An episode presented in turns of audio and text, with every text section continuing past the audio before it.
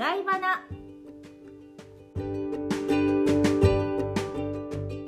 どうもです。なおですこの番組はグローバルコミュニケーションコンサルタントのともさんと一緒に英語が苦手な方でも一歩踏み出してコミュニケーションの場を明るくするキラリと光るエッセンスをお届けしますエピソードの後半に覚えてほしい言葉をキラリフレーズとしてご紹介していますともさん。はい、なおさん。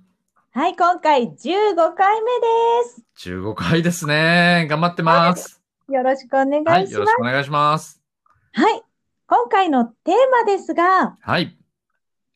ちょっと聞いてのその時に。なんかいいですね。シチュエーションが浮かんできそうですね。いいですよね。はい。いや、もう私たちも15回目ですし、お付き合いも長くなってきましたね。そうですね。もう、30年はいかないですね。はい。1年弱ぐらいですか？はい。ありますね。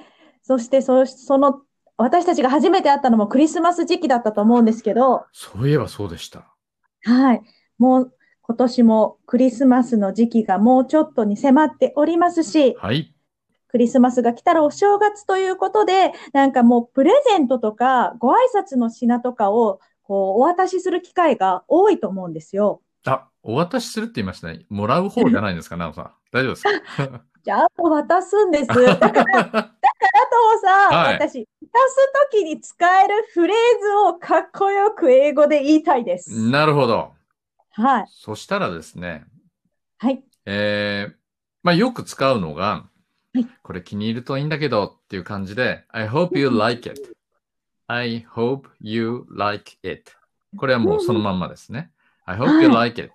で渡すか、はい。あとは、I got this for you.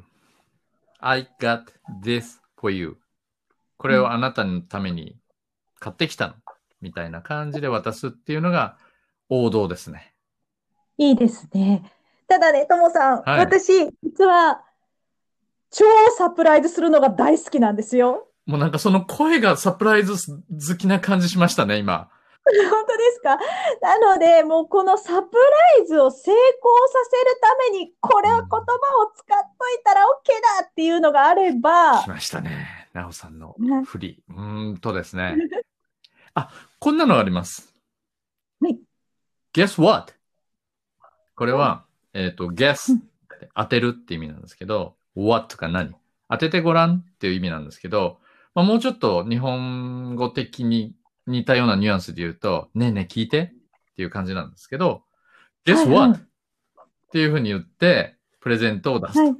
まあ、その時うに、ん guess what? って言われたら、実は相手の人はもう、ほぼ間違いなく、what? って聞くんですよ。何？って。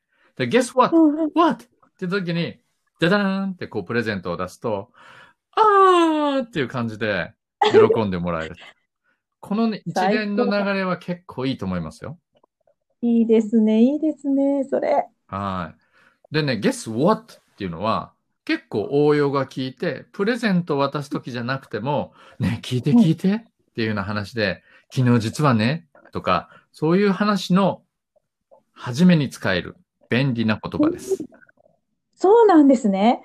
そんな便利な言葉なら、ともさん、今回のキラリはそれしかないんじゃないでしょうか。これでいきましょはい。では、ともさん、今回のキラリフレーズは？う。Guess what? みんなもこれでサプライズ大成行功くぞ！外バナ。番組ではこんな時どうしたらいいの？などリスナーの皆様からのご意見ご質問を募集しております。番組のメールアドレスもしくは LINE よりご連絡ください。お聞きいただきありがとうございました。